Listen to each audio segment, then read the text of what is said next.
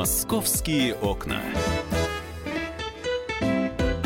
Друзья, программа «Московские окна». Меня зовут Михаил Антонов. Приветствую вас в прямом эфире на радио «Комсомольская правда». И приветствую сразу же вот сходу Павла Клокова, корреспондент «Комсомольской правды», который, который, значит, э, оказывается не только на земле, но и под землей, потому что, вот казалось бы, да, вот хорошая тема. Кто ворует, кто и зачем ворует, Паша, в Москве колодезные крышки? Крышки Лю, люки, от люки, люков. Люки. Да.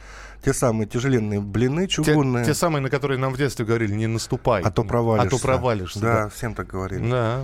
И ни, ни одного человека не знаю, кто бы взял и провалился. Ну вот, Москва город большой, и в Москве очень много пунктов приема тяжелого металла. И люди, которые хотят заработать на этом металле, э, очень часто воруют эти самые колодезные люки. Происходит чаще всего вдоль дороги. Слава богу, на проезжей части пока этого не происходит, на самой проезжей части. Потому что если бы воровали с проезжей части, ДТП не миновать бы. Когда такая дыра, если машина едет на скорости, даже не будем представлять, что может произойти. Угу. А, а вот как раз вдоль проезжей части, ну, там, когда пеше... идет пешеходы. Пешеходы, да, тротуар, дальше идет какой-то обычно газончик, и вот на, это, на этих газончиках люки чаще всего и бывают.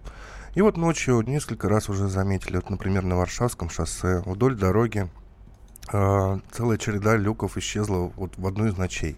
То есть газелька проехала, они подковырнули один люк, второй, третий, четвертый, все погрузили и уехали. При этом, э, как известно, люки, крышки от люков нельзя сдавать в металлолом по закону. Так. Так, же, так же, как и рельсы. Ну, сдавать можно, их принимать нельзя. Ну, точнее, да, принимать нельзя. Так. Либо их нужно очень сильно видоизменить, а это очень замороченное дело. Большой, ну, геморрой. Вот, э, распиливать их, как-то там сгибать, они же крепкие. И, либо никак, то есть их не должны принимать, потому что это сразу видно, что это ворованное. Вот, но я звонил э, в несколько пунктов приема металла. Так. И, ну, как они говорят... А слушай, ну а давайте мы послушаем. Вот звонок, который Паш совершил как раз в пункт приема металла, значит, и э, решил продать люк, да. который якобы... люк, я твой, я, я твой отец. Так вот, э, давайте послушаем, что Паше в пункте приема металла сказали. Вам можно сдать на металл люки канализационные, несколько люков. Сколько штук? Около 15. У вас только люки? Ну да, именно люки, именно вот крышки от городской канализации. Но они там некоторые поврежденные, некоторые нормальные. А откуда они у вас, если не секрет? Я не могу сказать, потому что не я их доставал, у меня просто они оказались. Мне просто 14 узнать... тысяч рублей за тонну. 14 за тонну. Ну, то есть вы принимаете, не будет такого, что мы приедем, а вы скажете, что мы не берем. Просто я слышал, что могут не взять. Люки и рельсы не берутся вообще. Ну вы возьмете. Мы подумаем. Вы привозите, мы на месте решим. Хорошо? Ну, У вас хорошо. паспорт при себе, главное, имейте. Паспорт есть, с пропиской, со всеми делами. Это все, приезжайте тогда. То есть вот вообще, во- вообще мы не берем, но, но мы подумаем. Но мы подумаем на месте. И так Ч- не... Извините, да. 14 тысяч за тонну. Да, да. 14 тысяч за тонну. Ты не прикинул, сколько это крышечек? А, Чтобы тонна было. Ну, получается около 10 тысяч за... Нет, подожди. Попозже я скажу. Попозже посчитаю. За 15 э, крышек от люков там не так много денег, несколько тысяч всего рублей.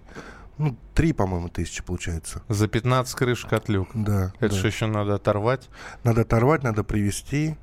Э, и плюс это статья уголовная, воровство. Ну вот опять же, да, обратите внимание, сдают, даже, даже Паша сейчас, вот когда позвонил, сказали, нужен паспорт. А, мы позвонили столичному диггеру Даниилу Давыдову и спросили, кому эти самые люки колодезные, канализационные нужны. Позвонили диггеру, спросили у него. Там очень интересно. Он говорит, что это бомжи. Вопрос, откуда у, бомжа, у бомжика а, паспорт? Вот что Даниил Давыдов нам сказал.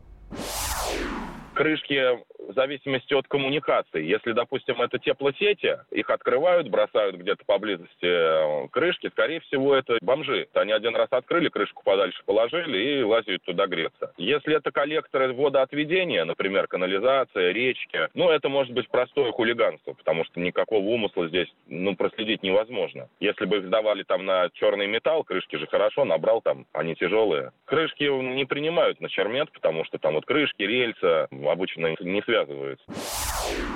Это был Диггер, который сказал, кому это все можно, э, кому это все ну, может кстати говоря, быть выгодно. Миш, вот смотри, у меня было несколько адресов. Вот один, например, Варшавское шоссе 158. Так. Там э, на, одной из полянок, из, на одной из полянок возле этого дома 24 люка. Представляешь, вот так 24, целый флешмоб из этих люков. Там по ним можно так как по лужам. Да, товарищи, вы спрашивали, что за странный человек там ходит. Это Паша ходил и считал, сколько люков во дворе, да. Так они не то, что вот во дворе, во всем дворе, они на одной полянке. То есть там и канализация под землей, и газ, и электрокабели, вода, и пожарный гидрант, и все это такой, такой узел получается. Паш, я же понимаю, ты в своих изысканиях идешь до конца. Ты не пробовал крышку люка оторвать? Ну, так, э, обратить ли нельзя, кто-то мне... Не, ты... ну, ну, по закону это же нельзя делать. Не, ну, мало ли по закону. По закону... Нет, ну, э, по крайней мере, сделать вид, что ты воруешь кры- крышку люка, ты не пробовал? Нет, я не пробовал, это уже другой жанр, испытан на себе. Да, испытано на себе, потому что... А еще жанр в том, что э, почетный адвокат России Леонид Альшанский сейчас скажет, что за крышку люка за воровство полагается. Статья в чистом виде одна. 158. Кража. Но если, не дай бог, кто-то туда попадет, и не дай бог будет летальный исход, то добавится вторая статья. Убийство по неосторожности. Так же, как если перевести на сегодняшний день комедийный фильм, всем известный «Берегись автомобиля» и поставить посреди участка капкан на медведя, а кто-то в погоне за яблоками перелезет и попадет, будет причинение ущерба здоровью средней тяжести или тяжкого, как врачи напишут. Итак, Паш, давай э, резюмируем. Да, да, да. я хотел немножко да. договорить. Вот по поводу этого флешмоба на Варшавском шоссе. Пару месяцев назад там эти крышки начали исчезать. Э, я общался с местным активистом, которого зовут Ярослав, который еще пошутил и сказал, что на этой полянке, где много люков, после дождя их становится больше. Вот. Э, он говорит, я выхожу, раз, две-три крышки нету. Причем они всегда находились неподалеку. То есть их не воровали, их снимали, откатывали на 20 метров, и, и, и все. И все. И он утром ходил, собирал. Э, если ждать коммунальщиков, он говорит, мы не хотели, потому что рядом детская площадка. Давай все-таки э, тогда э, под, под, подытожим. Э, крышки воруют. Да. Э, крышки, по сути, сдать нельзя. Но по сути, по, по закону. По закону нельзя, но где-то их принимают. Но при этом у тебя должен быть паспорт. Э, я не понимаю, как э, лица без определенного места жительства с потерянными давно уже документами это все могут сдавать. Ну что, переплавляют тогда, получается? И вообще, сколько одна крышка весит? Вот скажи мне, они разные все? Они разные, да, в зависимости от материала. Ну, средняя обычный, обычная крышка из, из чугуна, из серого, весит 35 килограмм. 35 все-таки. Те, которые на проезжей части, около 50. Они помощнее, потолще.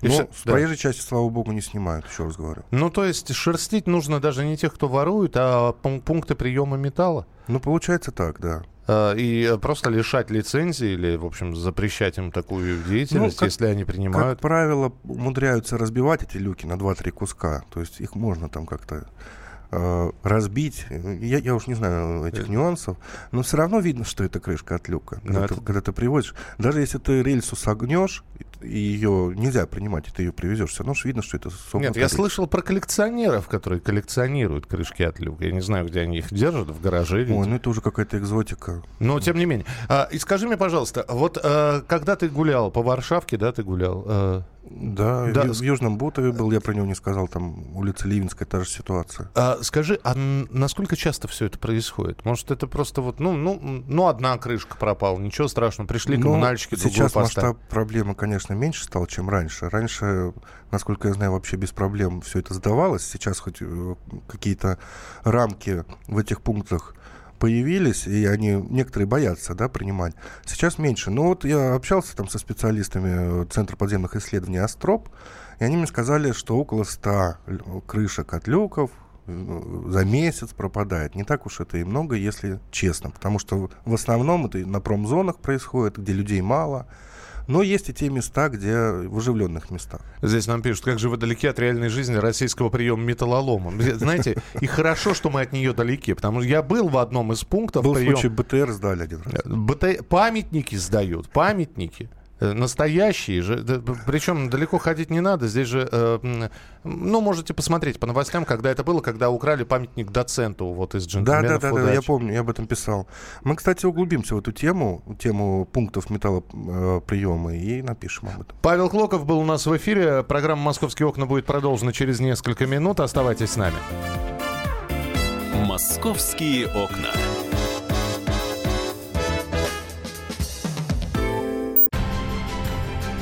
Будьте всегда в курсе событий. Установите на свой смартфон приложение «Радио Комсомольская правда». Слушайте в любой точке мира. Актуальные новости, эксклюзивные интервью, профессиональные комментарии. Доступны версии для iOS и Android. Радио «Комсомольская правда». В вашем мобильном.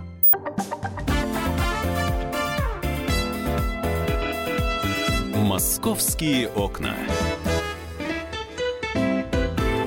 Друзья, программа «Московские окна» продолжается. Меня зовут Михаил Антонов. Мы в прямом эфире, а вы здесь продолжаете про крышки канализационных люков писать и колодцев. Крышки люков воруют производители, чтобы всегда был спрос.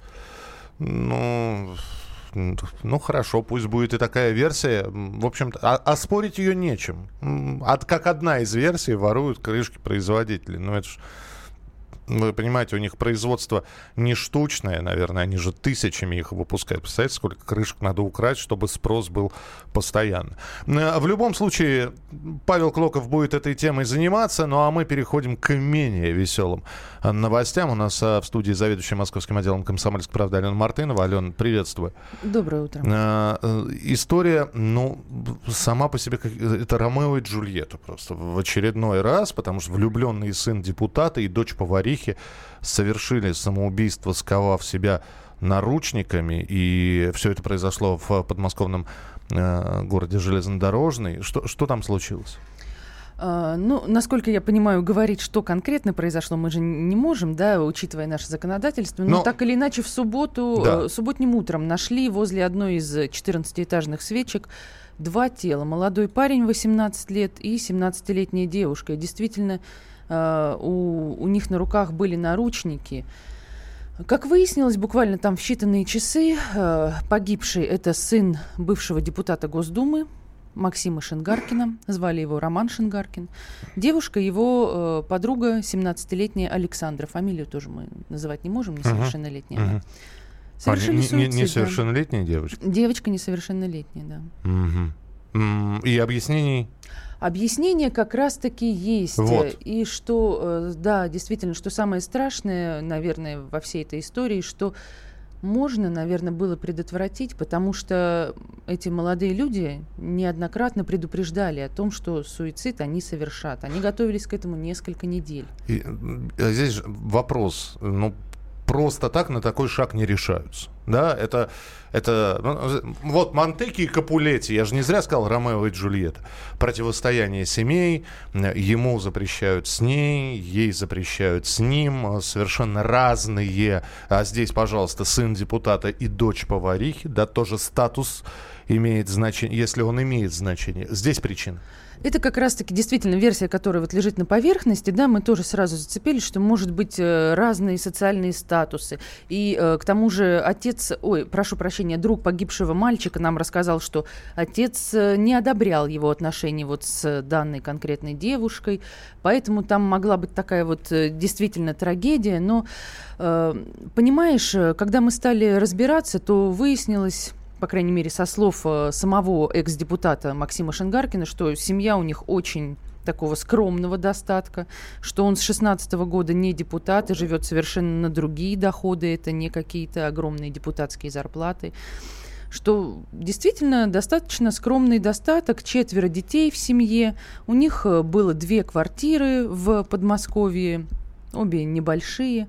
Как они относились, что сын встречается вот, ну, с, с, с девочкой? С ней, во-первых, а, несовершеннолетняя, во- во-вторых, да, бывший пусть депутат, да, но дочка поварихи, ну, в общем-то. Ну, собственно, как э, сам бывший депутат нам сказал, что он никогда об этой девочке ничего не слышал. Ну, тут, может быть, не знаю, какое-то лукавство или нет, потому что все-таки друзья-то говорят обратное, что слышал, знал, и не одобрял, был против. Вот что, давайте услышим э, отца э, парня, вот э, этого молодого человека, который покончил с собой, Максим Шунгаркин, экс-депутат Госдумы. У него на руках нет никаких следов инъекций, я подчеркиваю. Наркотики он употреблять не мог. Курил, курил сигарину и сигар. Я ему выплачивал стипендию для того, чтобы он мог управлять своими деньгами самостоятельно. Это очень скромные суммы, это ниже средней зарплаты по стране. Последний раз мы с ним разобрали компьютер для того, чтобы его очистить. Потом я уехал на работу. а потом он уехал в путешествие. Когда он вернулся, как раз мы разминулись именно домами, потому что он уехал в Железку, я утром уехал, и все случилось. Ну, вот это был отец э, молодого человека, который покончил с собой, Максим Шингаркин, экс-депутат Госдумы. Ален, ты сказала, что молодые люди, а, это знаешь, как даже не предупреждали, а подавали сигналы. И на это никто не отреагировал. А что за сигналы были? Ну, вот самые такие очевидные сигналы – это то, что за час, ну, конечно, за час до трагедии, это время очень короткое, да, чтобы что-то предпринять, но, тем не менее, за час до трагедии они э, совершенно открыто на своих страничках э, ВКонтакте рассказали о том, что они совершат суицид. Они сменили себе аватарки, поставили одинаковые какие-то суицидальные картинки, написали прощальные письма, в которых попросили никого не винить, рассказали, что, в общем-то, другого выхода у них нет, хотя и причины причины какие-то невнятные. А, То есть а, они а, объяснить а, а что не было, могут. А что было названо в качестве причин? Ну, вот... В качестве причин вот девочка назвала расстройство пищевого поведения и некие тяжелые мысли тяжелые мысли. Э, ну, расстройство пищевого поведения, да, это когда э, человек постоянно срывается, либо голодает, либо э, ест очень много, не может себя контролировать как бы... Ну, странная причина для того, чтобы свести счеты Ну, вот ты знаешь, жизни. когда я общалась э, с, психи... Э, с психиатром, то он э, обратил на это внимание, что это очень большая проблема. Она, ее нельзя вылечить там таблеткой от гастрита или чем-то еще. Это действительно нужно ходить к психологу, психотерапевту, потому что это влияет на все. И на гормональный фон, соответственно, от этого и всякие мысли могут быть нехорошие.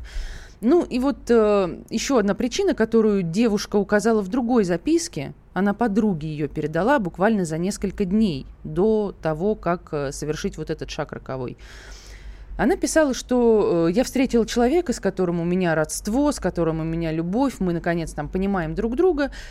Но э, начнется осень, и мы расстанемся. Поэтому а мы почему? этого очень ну, боимся. Хорошо, он учится в Плешке, по-моему, Он в, в Плешке, да, и еще во второй э, институт он этим летом поступил. В Плешке он учился на платном, а второй институт, не знаю, правда, какой, но поступил на бюджет этим летом. То есть, э, казалось бы, внешне, что и все она, нормально. а у нее...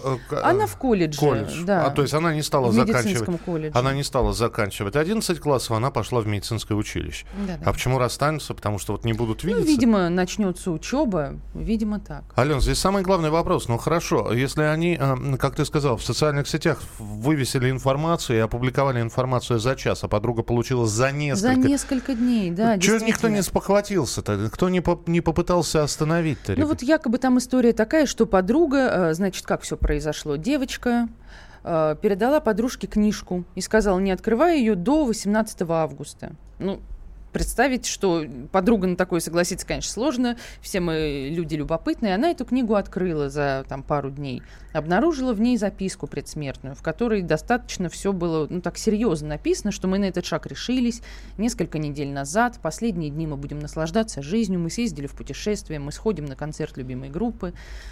Ну, и, в общем-то, после этого вот действия подруги, они, ну вот, как-то не знаю даже, как на это реагировать. Она якобы просто попыталась девочку отговорить.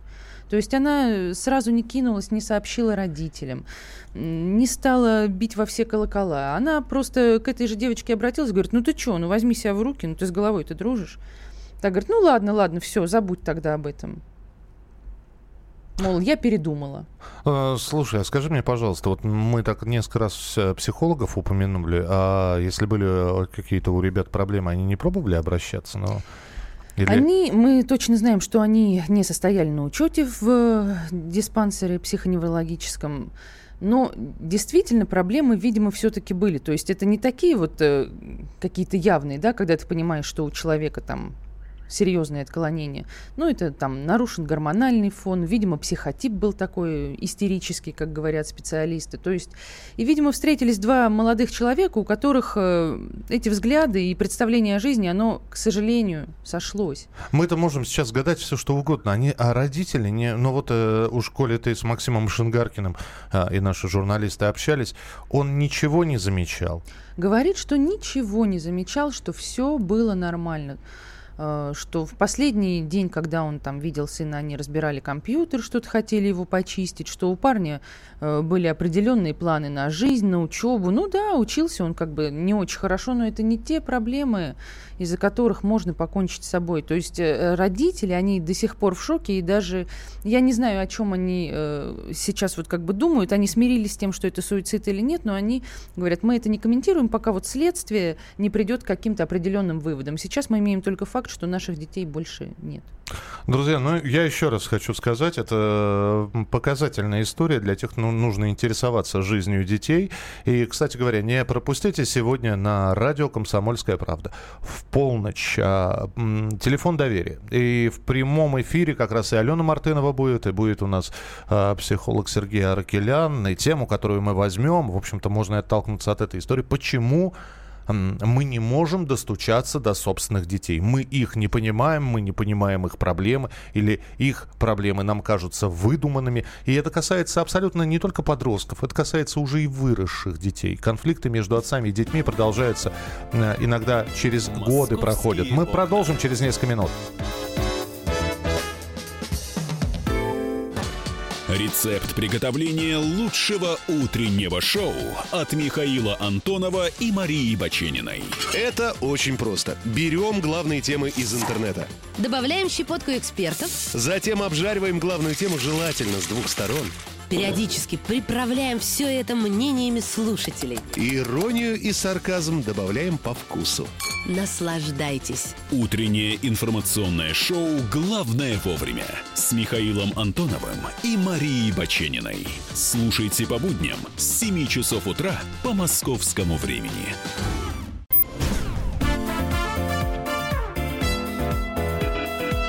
«Московские окна».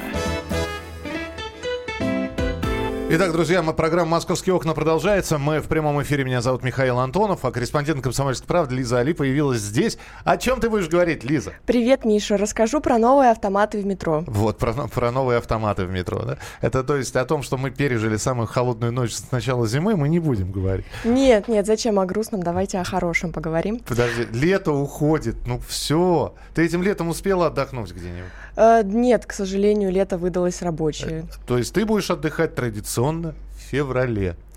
Хотя бы, Хотя... хотелось бы. Подожди, но, э, то есть, э, купальный сезон не открывала ничего, ну, не исключая только те походы по аквапаркам и бассейнам, которые ты провела да, в Москве. Да, да, мне по работе повезло много раз ходить в бассейны, поэтому нет. Хорошо, э, давай тогда, во-первых, в столице объявили о закрытии купального сезона. Э, Очень Всё, жалко. уже не походишь, только, жалко, в, только жалко, в закрытые жалко. помещения. Новые автоматы в подземке, пожалуйста. Ну, в частности. Да, да, в столичном метро установили 11 новых автоматов для продажи билетов. А, пока это там тестовый режим, всего на трех станциях они появились, но самое крутое в них то, что потенциально они заменят э, кассира вообще. То есть вот эти, ну, мы, мы отказываемся от традиций. Мы, нет, мы нет. отказываемся фактически от uh, того, с чем мы привыкли жить. А, помните, а, сейчас уже говорят, что через какое-то время исчезнут бабушки, которые сидят вот в этих вот кабинках О, перед, Боже. перед этими, нет. перед эскалаторами. Это во-первых. Во-вторых, мы и теперь кассы пропадут. Да нет, на самом деле паниковать рано, конечно, ни кассиров никто не уберет, а просто будет гораздо меньше очередей, и все-все, что сейчас можно сделать в кассе, кассе можно будет сделать самому через автомат э, не стоя в очереди. Ну, давайте скажем, что уже, когда вы входите в метрополитен, э, на входе, у входа есть эти автоматы, вы вставляете карту «Тройка», можно купить одноразовый билет на, на одну или на две поездки, а можно пополнить карту «Тройка». Единственный, да, да. единственный минус, как человек, который регулярно пользуется этими автоматами, я скажу, что единственный минус в этих автоматах, у них очень, плохая, очень плохой тачскрин. То есть вот этот вот э, экран, на который нужно нажимать. Угу. Он не сразу, от, не на все пальцы он отзывается. Значит, я какой-то девушке помогал, она, бедная, чуть пальчик не сломала, пока тыкала Правда? в этот... Даже в так? этот... Да, то есть она загрузила угу. карту, и она... Э, все, хотите оплатить? Она нажимает на «да», а автомат молчит. Угу. Иногда зажевывает, ну как зажевывает, не выплевывает обратно карты «тройка». Mm. Вот. А вот что за новые, что, что в новых? Ну вот на новом таких проблем не будет. Во-первых, сам тачскрин намного больше, ну где-то раза в полтора. Э, и функций тоже гораздо больше.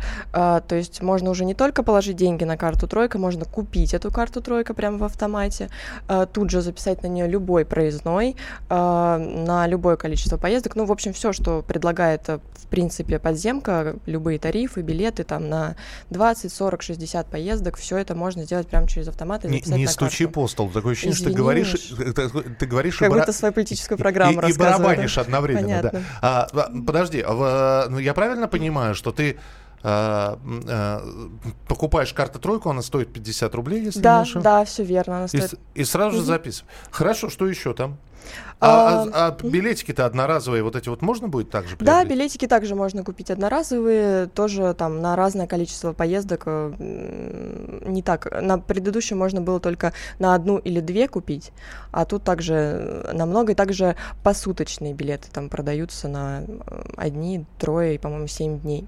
Слушай, ну выпускает, я вот смотрю вот эти вот автоматы, а, выпускает их, видимо, та же, а, они в два раза больше, чем те, которые э, есть сейчас. На каких станциях их можно посмотреть? Да, это правда, они намного больше а, по размеру. А, сейчас их можно увидеть на станции Проспект Мира на оранжевой ветке. А, еще шесть поставили на Комсомольской на кольце. И три появилось на Курской, также на кольцевой, в вестибюле, прямо около кассы. Можно попробовать, все уже работает. Лиз, э, я знаю, что некоторые люди, которые вообще сталкиваются с подобной техникой, неважно, это вендинговый аппарат, который еду mm-hmm. выдает, или водичку, или автоматы, вот, которые с э, билетами работают, у некоторых просто ступор. Вот они не знают, куда нажимать, они теряются, они внезапно нажимают, э, значит, на табличку, вернее, на кнопочку, на котором написано mm-hmm. «РУС», вот, или и, и переключают зачем-то этот автомат на, на английский язык, в итоге теряются окончательно и бесповоротно. Насколько там все понятно и интуитивно? А, мне показалось, что все понятно, когда я нажала, там есть кнопка типа инструкция, там написано просто нажимаю, ну как бы просто следуйте э, тому, что написано на экране, вся вся рекомендация к использованию. Но я заметила, что люди на самом деле тоже пока что к новинке так э, подозрительно относятся, еще не все э, стали пробовать. Э, когда я подошла там на Курской, чтобы посмотреть, как все работает, э, очень многие люди, несмотря на то, что такие два больших красивых автомата стоят рядом с кассами, все равно шли по старинке к кассиру. А, кстати, у тебя есть карта тройка или ты вообще на машине? Есть, конечно. Нет, есть. ну что ты. Нет. Есть карта да, тройка? Да, карта Тебе тройка. нужно пополнить карту тройка. Причем рублей 300. Ты идешь к автомату или к кассиру? Пока что я, конечно, ходила к кассиру. Да, да. ладно, ну зачем? Ты же... Нет, ты уже прогрессивный москвич. Я, да? я последний раз с кассиром... А, нет, я вру. Я к кассиру подходил в метрополитене, когда пытался как раз получить и найти м- сувенирную карту тройку, которую вы, а. выпустили с тигром. Угу. Вот, я хотел с гепардом, но вот э, выпустили... А, в честь твоей любимой песни. Да, в честь моей любимой песни, но выпустили карту с тигром, и оказывается, ее уже раскупили. Вот я угу. очень надеюсь, угу. что в новых автоматах, кстати говоря, сувенир сувенирные карты тоже будут появляться. Э, что еще про московский метрополитен? Навигация в московском метро, название старые, таблички новые. Э, значит, помимо того, что автоматы обновили, еще и обновили, э, сделали такой ребрендинг э, табличек. Э, 60 тысяч новых элементов навигации. Это световые короб- короба, стелы, схемы, надписи с обновленными шрифтами и графикой. Все дублировано на английском языке, но, еще, но и это не предел. Хотят еще и дублировать на китайский все. Ничего себе. Да, потому что я здесь как раз столкнулся в московском метрополитене с э, толпой угу. китайских товарищей, которые, в общем-то, видимо, не, не очень хорошо знали английский, и поэтому, в общем-то, э, теряли. Ради них все и затевается. Да. Ну и, наконец, э, слушай, ты же отучилась или ты, или ты продолжаешь еще учиться? Нет, нет, я уже закончила ты... два года назад. Да. да, но тем не менее, если вдруг решишь поступать в аспирантуру, то по решению Сергея Собянина аспиранты столичных вузов получили льготы на проезд в метро и подземки. А, вот об этом тоже рассказывает информационное агентство. Об этом можно прочитать на сайте «Комсомольской правды». Э, заходите www.kp.ru. Еще несколько московских новостей. Как я уже сказал, значит, э, гидромедцентр завершил э, купальный сезон и сделал это официально с объявлением. А, так, власти Москвы э, пресекли незаконные работы в церкви Вознесения Господня. Кубок мэра по хоккею пройдет с 23 по 26 августа в Москве. Все это будет проходить. Ну и самое главное, Лиза, День города скоро. А ты уже наметила себе мероприятие, которое ты собираешься посетить в День города? Ой, Миша, если честно, нет. Я на самом деле, это будет мой первый День города в Москве. Да ты что? Да, так да что, что жду, конечно, самого лучшего. Да ты что? Ты никогда да. не, и, не, нет, и нет. не приезжала сюда? Нет, ни разу, ни разу. Все время праздновал в родном Нижнем Новгороде День города. Там я знаю, как проходит, а вот как столица. А в Нижнем Новгороде когда День города? А, он, по-моему, был в конце, э, в начале лета он обычно отмечается. Если я ничего не путаю, не дай бог, не, меня. Давне, давне, давненько не была там, да? Да, да, я обычно его тоже... Огромное количество мероприятий на День города. И видите, у нас сразу несколько мероприятий совпадет. Во-первых, День города. Это первые выходные сентября, э, традиционно. Вот. А далее у нас еще и выборы. Это уже через выходные, которые, в общем-то, тоже э, должны пройти и должны состояться. Еще э, одна новость. Это э, новость э, про 8 сентября. Второй фестиваль финансовой грамотности пройдет в Москве 8 сентября.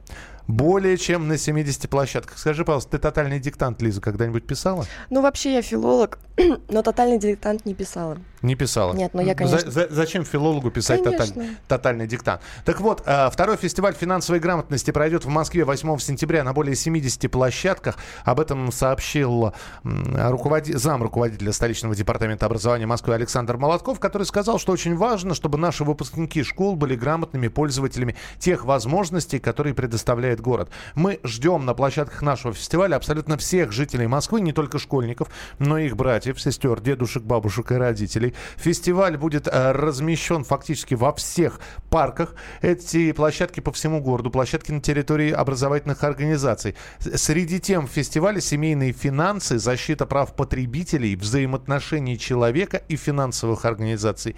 И несколько других очень и очень увлекательных тем. Ну, не знаю, насколько это действительно интересно будет, но, тем не менее, 8 э, сентября. Ну, и э, все это будет. Э, ну и, наконец, э, друзья, если вы отправляетесь, э, отправляетесь по пригородному направлению с Павелецкого вокзала по Павелецкому направлению. Здесь э, вынесло предупр... вынесено предупреждение, что расписание электричек Павелецкого направления Московской железной дороги будет изменено э, с 25 по 31 августа из-за ремонта путей. Соответственно, разрыв в промежутки э, между электричками будут увеличены. Следите за расписанием. Э, Московская железная дорога говорит, что расписание будет периодически обновляться. Лиза, Спасибо тебе большое. Спасибо, что позвал, Миша. Не за что.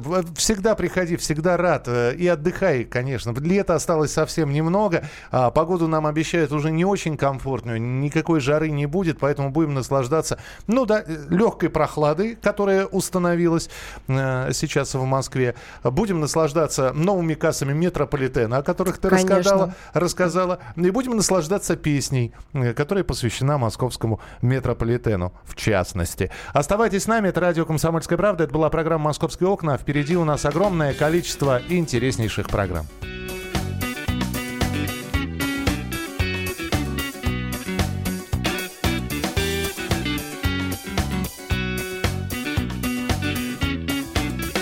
Наша с ней основная задача Не застуканными быть на месте Явки, пароли, чужие дачи И дома надо быть в десять. Она прячет улыбку и слезы Она редко мне смотрит в глаза. Мы спешим разными дорогами На один вокзал. В тайниках ледяного сердца Спрятан очень большой секрет. Как одна короткая встреча Затянулась на несколько лет. Среди сотни общих знакомых И десятка фальшивых друзей она делает вид, что смеется. Я стараюсь не думать о ней. Мы могли бы служить в разведке Мы могли бы играть в кино. Мы как птицы садимся на разные ветки и засыпаем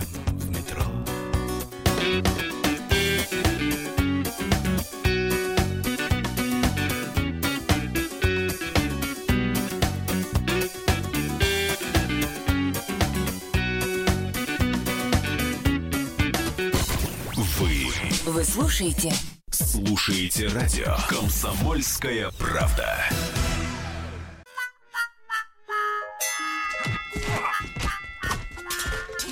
Не так важно, о чем люди спорят. Важно, как и где они это делают. Радиорубка. Самый беспощадный проект «Радио Комсомольская правда». По четвергам с 6 вечера по Москве.